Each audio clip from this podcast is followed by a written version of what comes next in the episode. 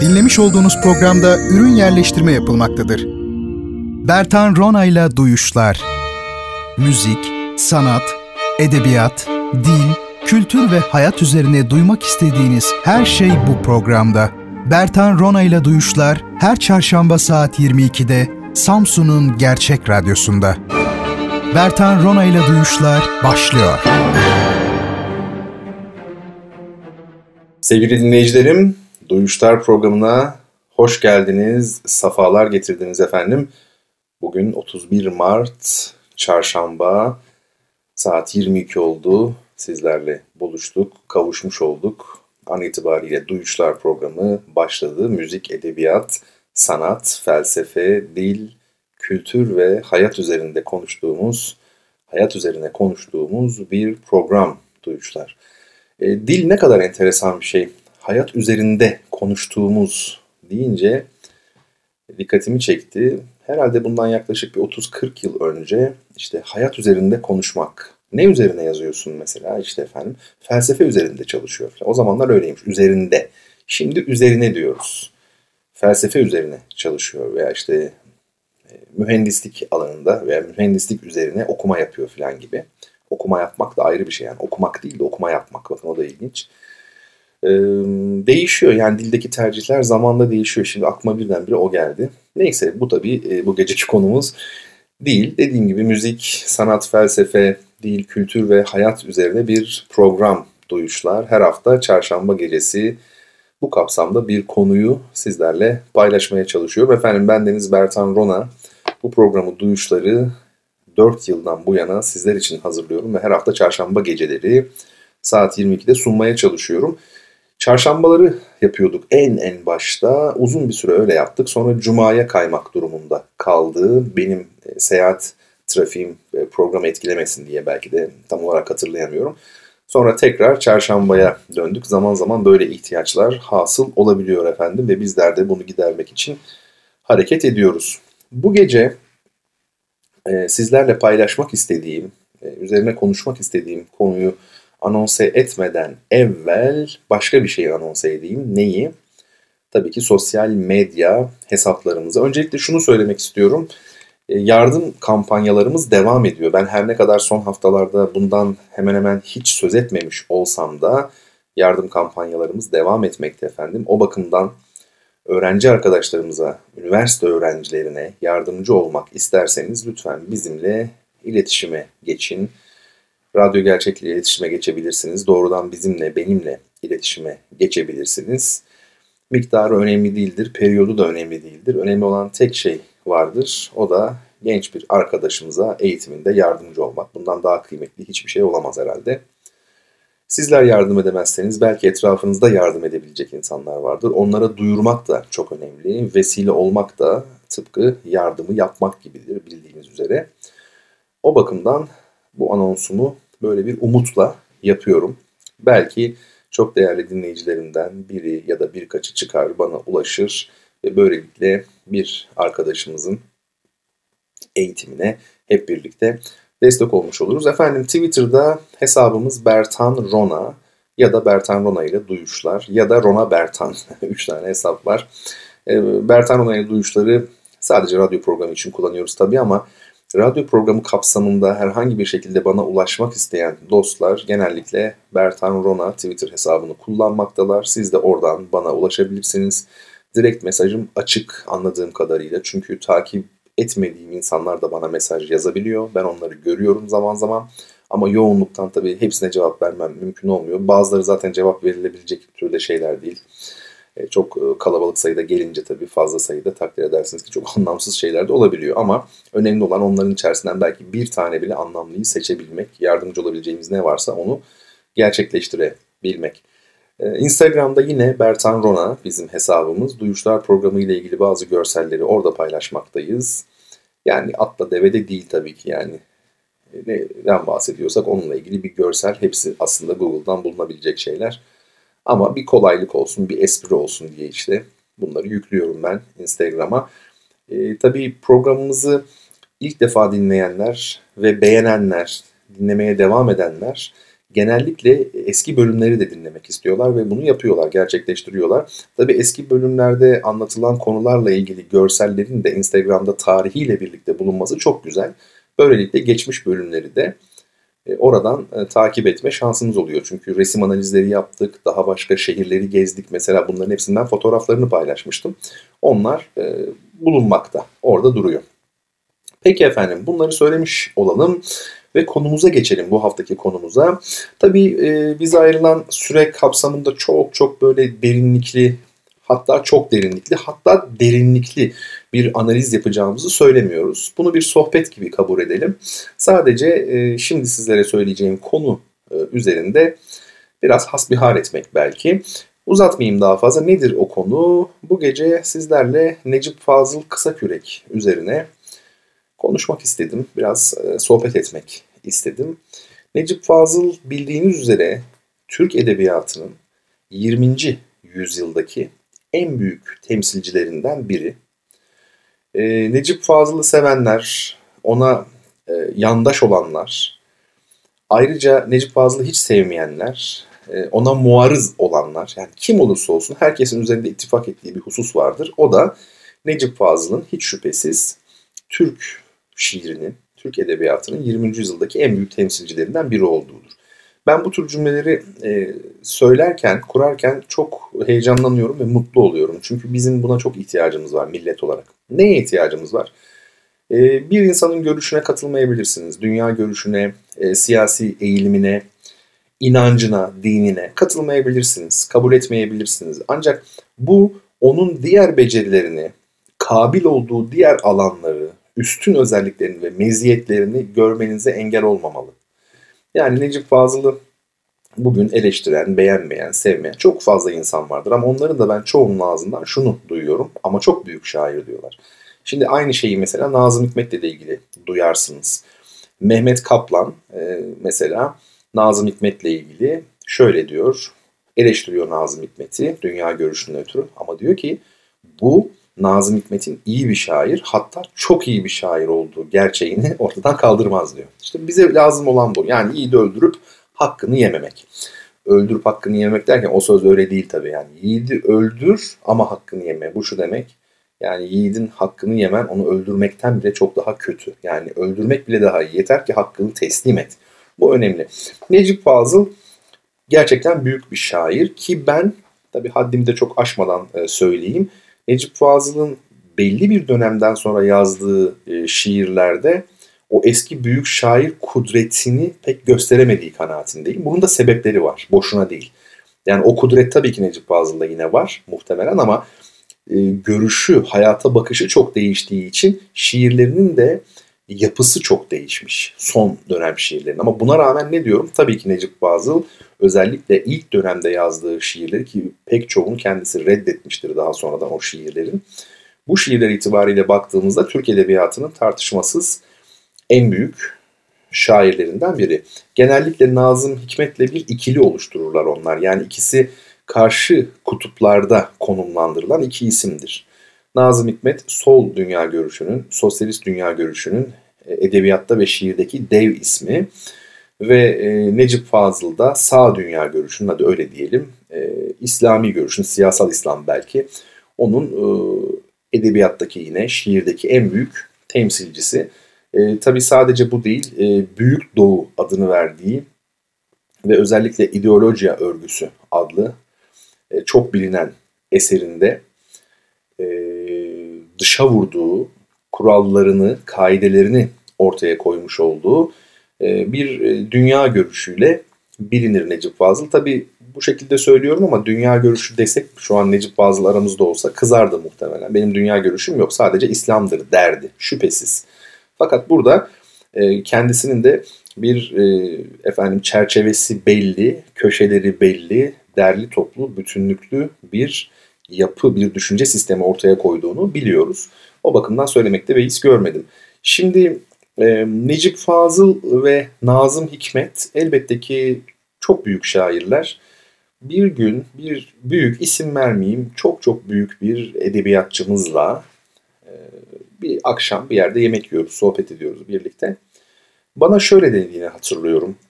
E, dedi ki Bertan e, bana kalırsa dedi ki bunu söyleyen kişi çok değerli dinleyenlerim Türk Edebiyatı'nın doğayeni şu an itibariyle diyebiliriz yani neredeyse. E, bana söylediği şey Bertancım dedi romanımız kuvvetli gerçekten iyi romancılarımız var. Öykümüz de hikayemiz de iyi. Yani yeni kuşaktan da iyi öykücülerimiz var. Ancak dedi şiirimiz neden bilmiyorum kan kaybetti. Yani şunu demek istediğini söyledi. 1940'lar, 50'ler, 60'ların, 70'lerin o büyük şairleri var ya. Bu kalmadı dedi. Tabii ki çok iyi şairlerimiz var. Yine iyi şairlerimiz var ama bir Necip Fazıl'ımız yok, bir Nazım Hikmet'imiz yok dedi. O çapta büyük şair yok demişti. Hakikaten de ilginç. Haksızlık etmeyelim. Çok büyük şairlerimiz var. İyi şairlerimiz tabii ki var. Ama e, herhalde hocanın da bu cümlesiyle neyi kastettiğini anlamak çok zor olmasa gerek. Efendim şimdi ben size Necip Fazıl'ın henüz çok çok genç iken, 22 yaşındayken yazmış olduğu ve herhalde bugün en bilinen şiiri olduğunu söyleyebileceğimiz Kaldırımlar şiirini okumak isterim. Kaldırımlar 1 ve Kaldırımlar 2 biliyorsunuz yani iki tane şey var, şiir var. Elimde şu an Mehmet Fuat'ın Çağdaş Türk Şiiri Antolojisi'nin birinci cildi var. Burada tabii ki Necip Fazıl da önemli bir yer tutuyor. E, Mehmet Fuat sadece şiir seçmemiş bu antolojisinde. Aynı zamanda şairle ilgili genel bilgiler vermiş. Onun dışında da o şairin edebiyata, sanata, hayata bakışıyla da ilgili sözlerini paylaşmış. Biz de bunların hepsini yapacağız. Dilerseniz şiiri okumadan evvel e, Necip Fazıl'ın şöyle bir e, hayatına bakalım. Yani Mehmet Fuat ne şekilde yazmış? Şöyle diyor. İstanbul'da doğdu. Çocukluğu büyük babasının Çemberli Taş'taki konağında geçti. Orta öğrenimini Bahriye Mektebi'nde tamamladı. 1922'de girdiği İstanbul Darülfünun'u felsefe bölümünü bitirmeden devlet bursuyla Sorbonne Üniversitesi'nde felsefe okumaya Paris'e gönderildi ama bir yıl sonra öğrenimini tamamlamadan geri döndü. 1926'dan 1939'a kadar Osmanlı Bankası, Hollanda Bankası, İş Bankası'nda önce memur sonra müfettiş olarak çalıştı. 1936'da Ağaç adlı 17 sayı yaşayan ilk dergisini çıkardı. 1939-1943 yılları arasında Ankara Dil ve Tarih Coğrafya Fakültesi'nde, Devlet Konservatuvarı'nda, İstanbul Güzel Sanatlar Akademisi'nde öğretmenlik etti. 1943'te çıkarmaya başladığı Büyük Doğu dergisi ise ölünceye kadar onun adıyla birlikte anılan, arada yayını dursa da yeniden başlayan etkili bir kavga dergisi oldu. Dergicilik yapmak için geldiği Cağaloğlu'nda gazetelerle de ilişkiler kurarak Son Posta'da, Yeni İstanbul'da köşe yazıları yazdı. 1980'de Kültür Bakanlığı Büyük Ödülünü, 1981'de Milli Kültür Vakfı Kültür Armağanını kazandı. 25 Mayıs 1983'te İstanbul'da öldü. Şiir kitapları Örümcek Ağı 1925, Kaldırımlar 1928, Ben ve Ötesi 1932, Sonsuzluk Kervanı 1955, Çile 1962, Şiirlerim 1969. İlk şiirleri 1923'te Yeni Mecmuada yayınlandı. Arkasından Milli Mecmua, Hayat, Varlık, Ağaç dergilerinde 1924-1936 arasında bu dergilerde çıkan şiirleriyle çağdaş şairlerimizin en başarılıları arasında anılmaya başlandı. İki ayrı şiir anlayışının dorukları olarak bir yanda Nazım Hikmet'in, öbür yanda Necip Fazıl'ın yükseldiği söylenirdi. Ölçü ile uyağın şiirleştirme alanındaki olanaklarını kullanan ama bununla yetinmeyen, şiirin içerikte oluşturulması gerektiğini bilen bir şairdi. Bir yıl Paris'te yaşamıştı. Fransız şairlerini iyi tanıyordu. Baudelaire, Rimbaud, Verlaine gibi çağcıl yani çağdaş şairlerin yetkinlikleriyle halk şiirimizin inceliklerini birleştiren söyleyişlere ulaşma çabası içindeydi. Böyle bir şiir anlayışıyla çağdaş insanın iç dünyasına, gizemsel ilişkilerine yöneldi. Kırsal kesim duyarlılığının biçimlendirdiği bir şiiri, benimsenmiş özelliklerini büsbütün silip atmadan kent insanının duyarlılıklarını işleyecek bir düzeye getirdi. Şair olarak el üstünde tutulduğu bir dönem yaşadı. 1940'ların ortalarından sonra ise din ile siyasa alanlarındaki yani siyaset alanlarındaki çalışmalarına ağırlık verip şiirden uzaklaştığı görüldü. Gerçi aykırı bir şiir, garip şiiri günün modası olmuştu ama onun sorunu bu değildi. Eski şiirlerini toplu yapıtlarında bir araya getirdiğinde gelişen düşüncelerine göre birçoğunu değiştirdiği, birçoğunu da adına ve ruhuna mal etmeyip dışladığı görüldü ki bu Necip Fazıl'ın kendi ifadesidir. Adına ve ruhuna mal etmeyip.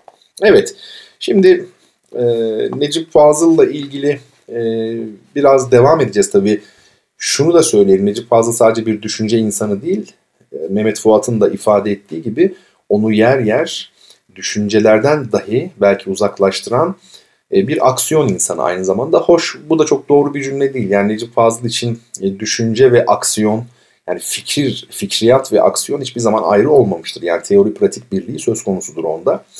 O bakımdan e, bu cümle ne kadar doğru tartışılır benim kurduğum cümle yani. Şimdi şöyle demiş Necip Fazıl.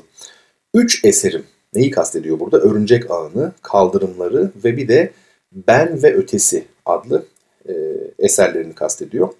Üç eserim memleketimizde nasıl görülmüş ve gösterilmiş olurlarsa olsunlar, o vakitler Allah'a bağlılığım belli olmadığı için göklere çıkarılmıştım diyor o dönemde.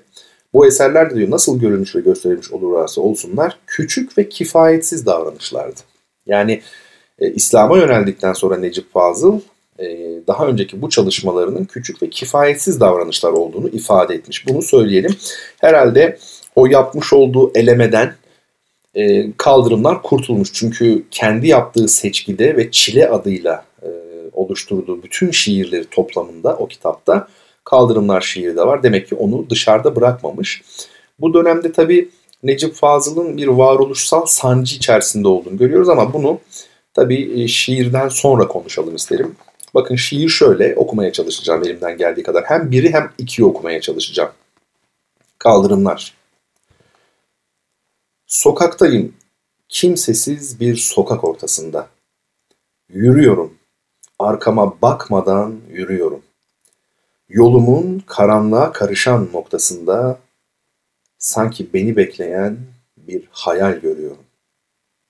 Kara gökler kül rengi bulutlarla kapanık. Evlerin bacasını kolluyor yıldırımlar. Bu gece yarısında iki kişi uyanık, biri benim, biri de uzayan kaldırımlar. İçimde damla damla bir korku birikiyor.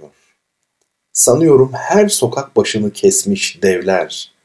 Simsiyah camlarını üzerime dikiyor. Gözleri çıkarılmış bir ama gibi evler. Kaldırımlar, ıstırap çekenlerin annesi.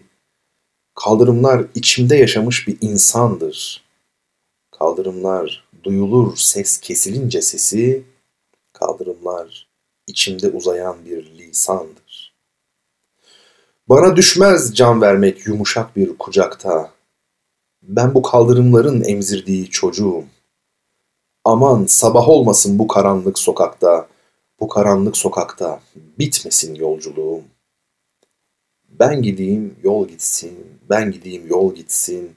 İki yanımdan aksın bir sel gibi fenerler.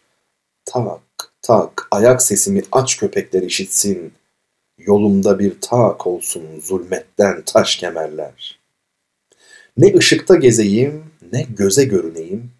Gündüzler size kalsın verin karanlıkları. Islak bir yorgan gibi iyice bürüneyim. Örtün, üstüme örtün serin karanlıkları. Uzanı verse gövdem taşlara boydan boya, alsa bu soğuk taşlar alnımdaki ateşi, dalıp sokaklar kadar esrarlı bir uykuya, ölse kaldırımların kara sevdalı eşi. Evet, e, yani muhteşem bir şiir tabii. E, Türk Edebiyatı'nın en ünlü şiirlerinden biri. İkinci kısmı okuyacağımı söyledim. Yani Kaldırımlar 1 ve Kaldırımlar 2 var ya. ikiyi de okuyacağımı söyledim ama nedense durdum. 2'yi okumadım. E, bu programımızda bir neyimize yetmiyor yani. Zaten tek bir dörtlük üzerine bile saatlerce konuşulabilir. E, şimdi bu şiirle ilgili pek çok şey söyleyebiliriz. Ben kişisel görüşlerimi de elbette söyleyebilirim. Bir kısmını da söyleyeceğim zaten. E, fakat Necip Fazıl'ın, Necip Fazıl Kısaküre'nin e, oldukça geniş diyebileceğimiz bir açıklamasına bakalım. Yani şiir nedir? Şiirin amacı ne olmalıdır? Bunlar üzerine Necip Fazıl ne söylemiş? Bu tabii e, gerçek Necip Fazıl. Yani gençliğinde o kendisinin de reddettiği dönemdeki Necip Fazıl değil, kimliği, kişiliği, inancı oturduktan sonraki Necip Fazıl. Bakın şöyle diyor. Bizce şiir mutlak hakikati arama işidir. Eşya ve hadiselerin bütün mantık yasaklarına rağmen en mahrem, en mahcup, en nazik ve en hassas nahiyesini tutarak ve nispetlerini bularak mutlak hakikati arama işi. Şiir beş hassemizi yani beş duyumuzu kaynaştırıcı idrak mihrakında maddi ve manevi bütün eşya ve hadiselerin maverasına sıçramak isteyen küstah ve başıboş kıvılcımlar mahrekidir. O bir noktaya varmanın değil, en varılmaz noktayı sonsuz ve hudutsuz aramanın davasıdır. Maddi ve manevi, eşya ve hadiselerin maverasında karargah kurmuş olan mutlak hakikat kapısı önünde ebedi bir fener alayı. Şiir budur. Mutlak hakikat Allah'tır. Ve şiirin ister ona inanan ve ister inanmayan elinde yani Allah'a inanan ve inanmayan elinde ister bilerek ve ister bilmeyerek Allah'ı aramaktan başka vazifesi yoktur. Şiir Allah'ı sır ve güzellik yolundan arama işidir. Hiçbir şiirde ne söyledi yok, nasıl söyledi vardır. Şiirdeki bu nasıl söyledi seciyesi, onun ne söyledi cephesini peçeleyen ve manasının dış yekununu iç delalete tabi kılan bir remzdir. Her remzde, sembolde gizliden bir işaret ve her gizlilik işaretinde sırdan bir haber vardır. Cümleye dikkat. Her remzde gizliden bir işaret ve her gizlilik işaretinde sırdan bir haber vardır. En büyük gizli Allah'tır ve şiir üstün manası ile sadece Allah'ı arayan bir alet olduğu için ister güneşten bahsetsin, ister kertenkeleden, eşya ve hadiseleri kuşatıcı namütenahi ince ve girift nispetler içinde Allah'ın hudutsuz sanatındaki sonsuz mimarinin bir kapısından girip bir kapısından çıkmaya memurdur. Böylece şiir kör düğümlerin en belalıları arasından süzülerek daima bulduğu şeyin arkasında kalmaya mahkum başka bir bulunacak şey arar. Şair ise işte bu soydan bulunacak şeylere yol açtığı nispette sanatkar, onları çıkmaz sokaklara tıkadığı nispette de basit bir davulcu olarak kalır. Evet tabi bunlar çarpıcı düşünceler. Necip Fazıl'ın e, düşünceleri üzerinde durduk. Şimdi Kaldırımlar e, şiirinin biraz e, dizilerine, dörtlüklerine bakalım. Acaba burada neler yapmış? Yani e, ben bazı şeyleri yarım bırakmak istiyorum açıkçası bu programda. Bunun nedeni ikinci parçayı okumadım kaldırımların ikincisini. Çünkü e, dinleyicilerim merak etsinler, bilmeyenler için söylüyorum mutlaka bilenler vardır. Dinleyicilerim merak etsinler ve kaldırımların ikinci kısmını kendileri okusunlar. Yani e, aynı şekilde şimdi çok fazla böyle bir teknik analize girmeyeceğim ama içinde nelerin olabileceğine dair bazı ipuçları vereceğim. Şimdi şunu söyleyelim. Necip Fazıl kendisinden önceki kuşaktan farklı olarak e, daha efendim toplumsal değil daha bireysel e, kaldırımları yazdığı dönemde. Zaten 22 yaşında yazmıştı. Ne kadar toplumsal olabilir?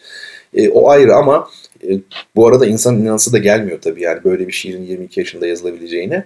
Fakat şunu söyleyeyim bir Tevfik Fikretler filan yani Necip Fazıl'dan önceki kuşağa baktığımızda tabii bir çalkantı döneminde yaşadıkları için büyük e, değişimlerin, inkılapların e, içinde, arefesinde bazen bazen sonrasında yaşadıkları için çok ciddi bir içtimai vurgu görüyoruz onlarda. Toplumsal yönleri çok ön planda ama bu şiire baktığımızda Necip Fazıl'ın bu çok erken dönemine baktığımızda çok fazla e, bireysellik yani ferdi e, bir e, dil var öyle söyleyelim. Ve tabii özellikle de bu ferdiyette beden çok ön planda. Yani insanlar varoluş kaygısı yaşarlarsa, o sancıları çekmeye başlarlarsa beden önem kazanır. Bunu söyleyeyim. Dünya edebiyatında da böyledir. Çünkü insan bedeni insanın ben neyim, ben kimim? Yani ben kimimden de önce ben neyim? Önce ben neyim?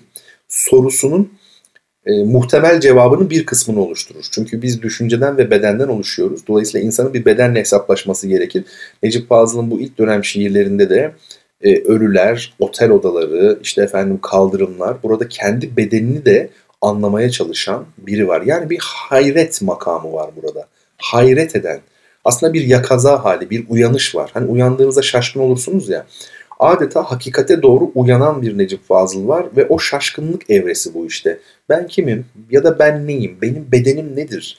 Efendim bazen kaldırımlarla diyor ya yatsam üzerine uzansam diyor. Bakın hep tensel bir e, şey var. Anlama çabası var. Yani kavramak değil de belki duyumsamak diyelim. Yani daha plastik. Bu arada kaldırımlar şiirinde tabi dış dünya aslında iç dünyanın da bir yansıması oluyor. O gördüğünüz işte evler, bakın burada bir e, kişileştirme sanatı var değil mi?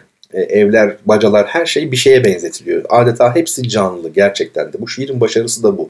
İnanılmaz bir atmosfer yaratıyor gerçekten ve e, biz bir film setinin içinde gibiyiz. Bir dekor var. Şehir var. Niye dekora dönüşmüş o şehir? E, yürüdüğü sokaklar. Çünkü kimse yok. Necip Fazıl'dan başka ve o evleri, bacaları, kaldırımları insan gibi görüyor adeta. E, dış dünya dediğimiz gibi burada iç dünyanın bir yansıması ve bütün bir şiir bir dekor üzerinde bir yalnızlık duygusuyla geçiyor gerçekten. E, yürüyüş var. Onu ifade edelim. Yani zaten şair kaldırımlarda ilerliyor. Bakın birinci dörtlükte sokaktayım. Kimsesiz bir sokak ortasında yürüyorum. Arkama bakmadan yürüyorum. Bu ne? E, burada gerçekten de bir tempo var. Bakın biz şairin yürüdüğünü onun dilinden de anlıyoruz. Şiir yürüyor sanki bakın değil mi? Sokaktayım, kimsesiz bir sokak ortasında yürüyorum, arkama bakmadan yürüyorum. Bir inanılmaz böyle hoş bir ritim var. O yürümeyi bize en baştan veriyor zaten onu ifade edeyim. Tabii kasvetli bir ortam. E, bir ide fix var yani saplantılı bir fikir söz konusu.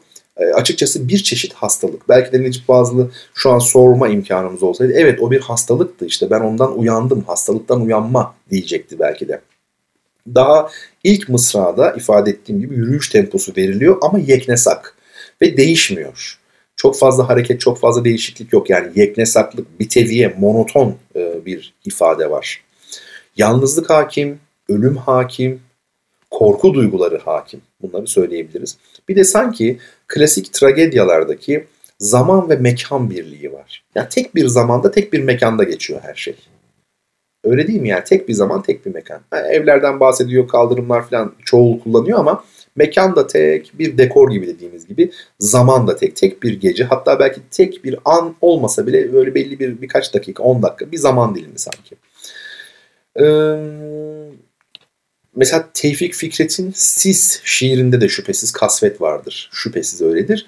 Ama toplumsal niteliktedir. Yani oradaki kasvet gerçekten de e, cemiyet meseleleriyle ilgilidir. E, içtimai bir e, kasvettir. Ama kaldırımlarda çok ferdi, çok bireysel bir kasvetle karşı karşıyayız.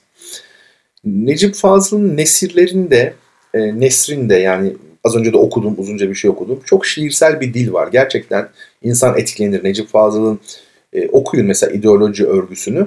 Anlattıkları bir tarafa onu anlatış biçimi sizi çok etkiler. Dile çok hakim. Büyük bir üstadla karşı karşıya olduğumuz kesin. Yani nesirleri şiir gibi ama az önce de ifade ettim.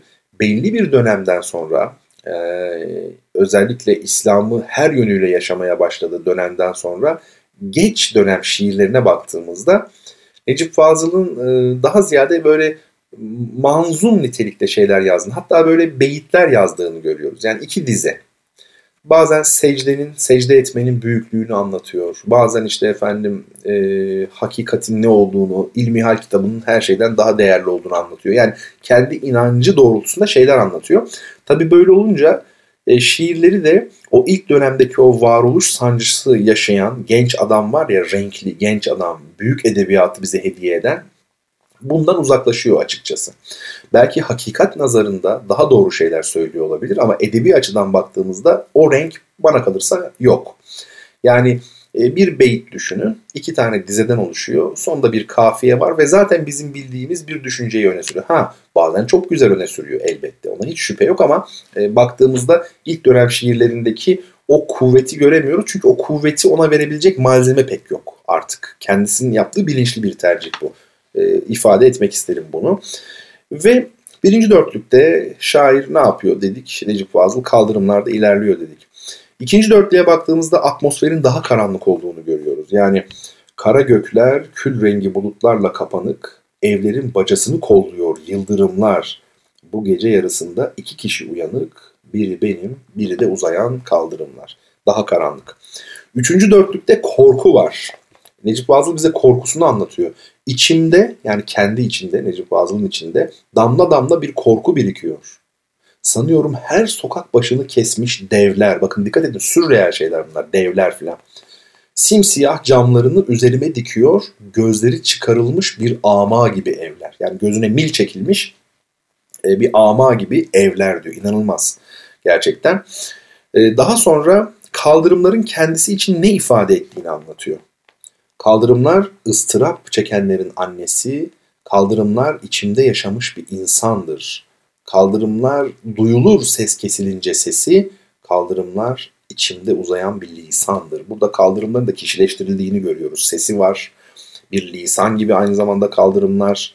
Değil mi? Zaten diyor içimde yaşamış bir insandır diyor. Ee, ve 5. ve 6. dörtlüklerde kaldırımlardaki yürüyüşünü anlatıyor bize. 7 ve 8'de ne oluyor? Artık ölüm arzusunu dile getiriyor. Şuraya yatıp uzansam diyor ya. Uzanı verse gövdem taşlara boydan boya. Alsa bu soğuk taşlar alnımdaki ateşi. Dalıp sokaklar kadar esrarlı bir uykuya. Ölse kaldırımların kara sevdalı eşi. Yani ölümü arzulayan 22 yaşında biriyle karşı karşıyayız. Yani bu sıra dışı bir şey. Yani bir şeyler olacağı belli daha sonra da. Tabi halüsinasyonlar var yani devler, hayaletler var. Mısralar bir de bağımsız değer taşıyor yani o kadar güzel mısralar var ki burada. Mesela kaldırımlar ıstırap çekenlerin annesi. Kaldırımlar içinde yaşamış bir insandır. Dikkat. Kaldırımlar duyulur ses kesilince sesi. Aman aman aman çok hoş. Kaldırımlar içimde uzayan bir insandır. Burada tabi K harfi çok fazla o ses çok fazla kullanılmış. Bir aliterasyon yani sağlanmış ve bir ısrar var bakın. Kaldırımlar ıstırap çekenlerin annesi. Kaldırımlar içinde yaşamış bir insandır. Kaldırımlar duyulur ses kesilince sesi. Kaldırımlar içinde uzayan bir lisandır. Ee, burada yani Necip Fazıl teknik olarak çok çok e, böyle bir hüner ortaya koymuş. Ama o kadar ustaca yapmış ki biz bugün dışarıdan baktığımızda o hüneri görmüyoruz. Ne derler? Sanatta ustalık ustalığı belli etmemektir. Yani şüphesiz edebiyatta da öyledir. E, sanatla edebiyat aynı şey değil belki birebir ama e, bir e, şemsiye, bir şapka yani daha doğrusu şemsiye kavram olarak sanat diyebiliriz hepsine belki. E, evet bu şiirle ilgili söyleyeceklerim de bu kadar olsun. Yani çok fazla şeyler söylenebilir. E, dediğim gibi e, çok fazla söylemek istemiyorum. E, sanki böyle o güzelliğin peçesini kaldırmış gibi geliyor. Herkes kendi kaldırsın kaldırmak istiyorsa ya da merak edip gözlerine baksın bilmiyorum. Yani e, çok fazla ele vermek istemiyorum. Hoş ben ne kadar e, anlayabilmiş durumdayım. Şüphesiz benim de görmediğim çok şeyler var bu şiirde ve diğer pek çok şiirde şüphesiz. Evet efendim bu gece Necip Fazıl Kısa Kürek'ten bahsettik. Hoşuma gitti benim de derli toplu böyle e, bir e, kompakt e, program olmuş oldu. Yani daha doğrusu Necip Fazıl'la ilgili ana hatlarıyla konuşmuş olduk. Bu güzel bir şey tabii. Necip Fazıl'ın hayatından bahsettik. Önce ben bir giriş yaptım. Arkasından Necip Fazıl'ın hayatını Çağdaş Türk Şiir Antolojisi'nden Mehmet Fuat'ın okuduk. E sonra onun şiirle ilgili, edebiyatla ilgili, hakikatle ilgili düşüncelerini yine onun kendi sözlerinden öğrenmiş olduk. Ve Kaldırımlar şiirinin birincisini ben okudum ve onun üzerine de bazı böyle küçük teknik nitelikte olabilir, içerikle ilgili olabilir. E, analizler yaptık, tahliller yaptık, yapmaya çalıştık.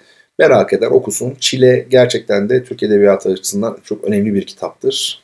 Necip Fazıl'ın belli bir yaştan sonra şiirlerinin bir kısmını ayıklayıp dışarıda bıraktığı ve kendi kabul ettiği haliyle diğerlerini bir araya getirdiği ve benim işte şiir konusundaki verimim, üretimim, eserim budur diye gün yüzüne çıkardığı bizlere, edebiyat severlere armağan ettiği e, şiirlerden oluşmaktadır o kitap. Çile.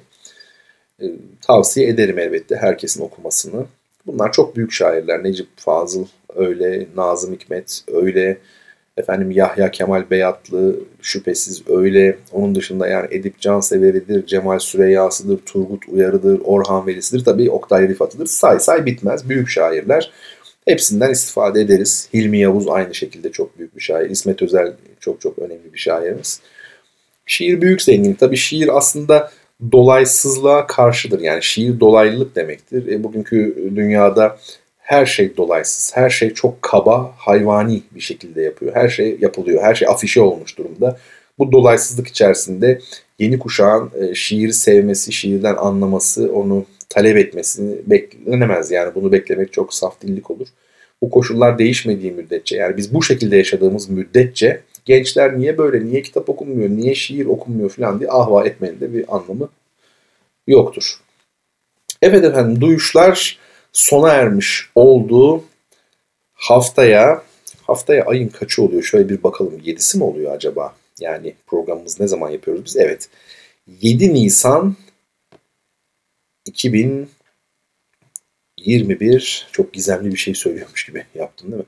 7 Nisan 2021 çarşamba gecesi saat 22'de inşallah bir aksilik olmazsa sağ ve salim olursak, sağlığımız yerinde olursa Duyuşlar programında efendim sizlerle buluşabilmeyi ümit ediyorum. O güne dek, o vakte dek Allah'a emanet olunuz. Hoşçakalınız.